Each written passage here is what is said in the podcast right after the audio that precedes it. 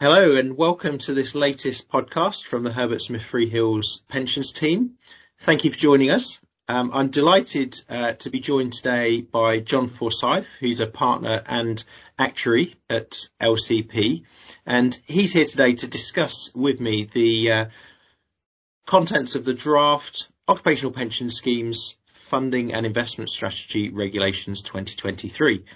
Um, government has recently published the draft regulations for consultation, and it's been causing a bit of a stir within the industry. So it's great to have John here with us today to discuss uh, the potential implications of the draft regulations. So, John, thanks for joining me. No, thanks very much for having me, Tim. I'm delighted to be here. Great. So, John, for those um, perhaps people who aren't as familiar uh, with the regulations as, uh, as perhaps you and I are, could you just briefly outline kind of what the key elements of the, the proposals are?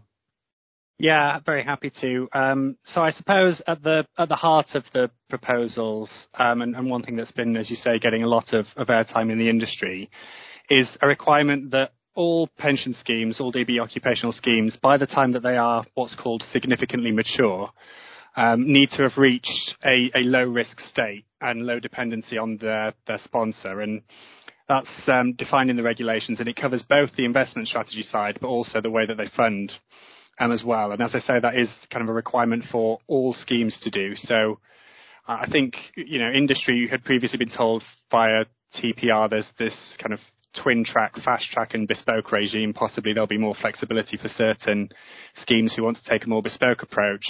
Um, the draft regulations very much don't don't seem to have that flexibility. So once you get to that point of significant maturity, you, you basically are required to have a low risk investment and funding approach, um, which, which, as we'll probably come on to, we think uh, has some potential unintended negative consequences for, for schemes. Um, there's also a number of other things, obviously, as you can imagine, in the draft regulations.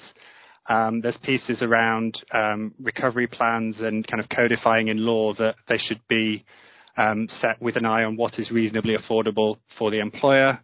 Um, there's kind of a, a, nod to open schemes in the sense of, um, again, we'll we'll come on to that they, they are considered. We think maybe doesn't quite go far enough, but they are at least mentioned in the consultation document. And then there's another a number of kind of smaller pieces um, and, and, lots of extra documentation for schemes to do statements of strategy and a number of things that need to appear in there. Um, but I think that's that's probably the kind of the, the key highlights, if you like. Yeah, great. So I mean, some significant changes there, and certainly the most material changes to the funding regime since since it was introduced uh, back in in 2005. So, what do you foresee as the, the kind of impact on DB schemes and and scheme sponsors? What what implications is likely to have? Yeah, no. So so I mean, that is, of course, the, the key question, and this is this was the subject. I'll just do a shameless plug for a paper we we recently wrote called "Missing the Target," which covered a lot of this. But I think at the heart of it, this kind of requirement for all schemes to be low risk um, by the time they're significantly mature um, is going to have a huge impact, and it'll be different for different schemes. But there's a lot of schemes who aren't planning that that kind of very low risk approach. Um, either because they you know want to run on because they feel their sponsor covenant allows them more flexibility, um, and we do think that, you know, in many cases, that requirement for a low risk approach could risk, so for example, some schemes it's just an inefficient use of capital. Other schemes requiring them to fund in that way is is kind of extra cost, and for some schemes that'll be unaffordable, and there is a risk that it could force um, some schemes to be you know unaffordable for their employer and potentially risk kind of insolvency and, and job losses and, and, everything else. So could potentially have some quite serious negative impacts. Um, accepting, of course, that it, it does to some extent depend on how TPR might interpret all this, and we can come on to, to kind of that piece as well. But I think, yeah, that, that kind of low risk piece is probably the biggest one. There's, I mentioned as well, of course, the, um, the recovery plan point. Again, um, affordability has been in TPR's thinking for a long time in how it thinks about recovery plans. That hasn't been kind of in law. I suppose putting it into law, we do think is going to move the dial. We do think it will in, influence industry behaviour. We think it will mean you know, sponsors probably required to put in more sooner, and that will have obviously impacts for sponsors as well. Um, and then I mentioned just briefly open schemes as well. So we don't need to get too technical, the way the regulations are drafted, or at least our reading of them, Um, for open schemes, if you like, they're never expected to reach significant maturity. So because they remain open, new members keep coming in. They don't mature in the same way as a closed scheme.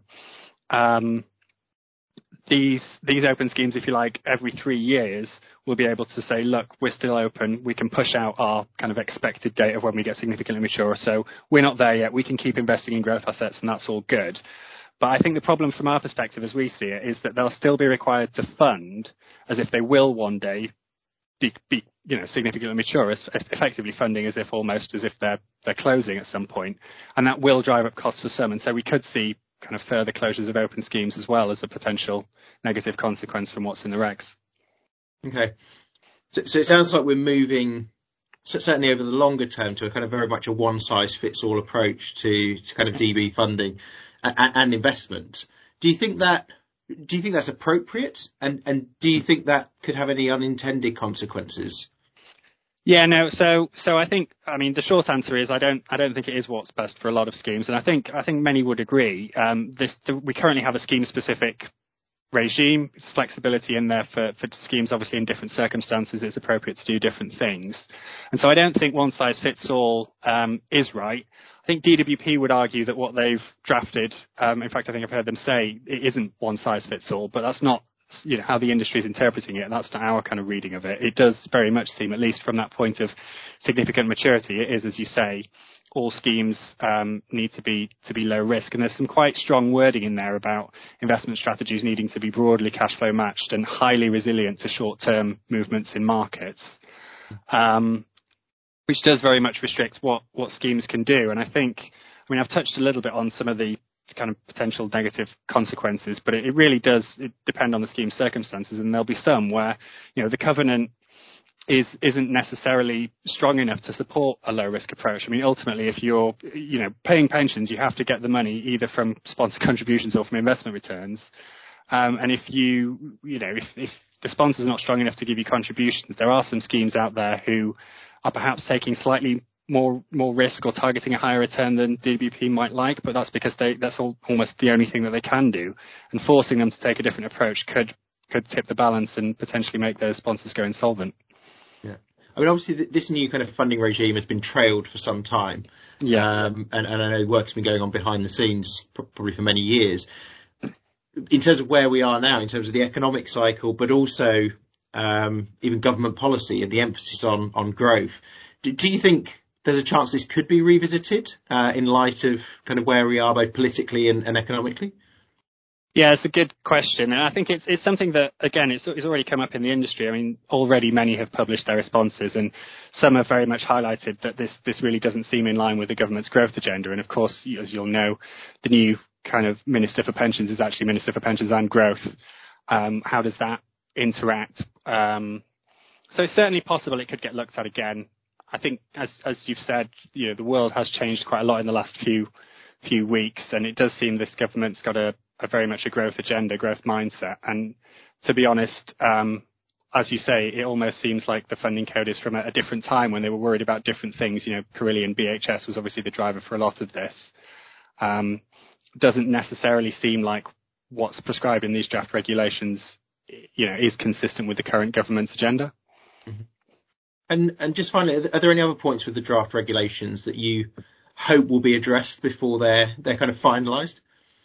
Um, I suppose. I mean, from my perspective, the, the the two things that we haven't necessarily spoken about so far, but are points of potential frustration. One is, you know, DWP itself didn't really publish a meaningful impact assessment of these draft regulations themselves, and their argument being that until we see sight of TPR's actual funding code, um, which which has a bit more detail, you can't really assess the impacts. But we don't think that's necessarily the case. We think there will be a, a, strong impact from the way these regulations are drafted. And as I mentioned in our paper earlier, we did have a go and came up with a potential impact of, of about 30 billion split, some between sponsors, some between kind of member losses and, and potential impacts on the PPF as well.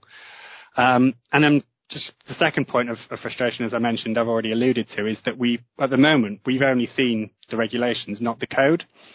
And they very much are kind of two pieces of the same jigsaw puzzle. And being asked to comment on one and for that one potentially to be finalised before we even get sight of the other piece doesn't really feel quite right.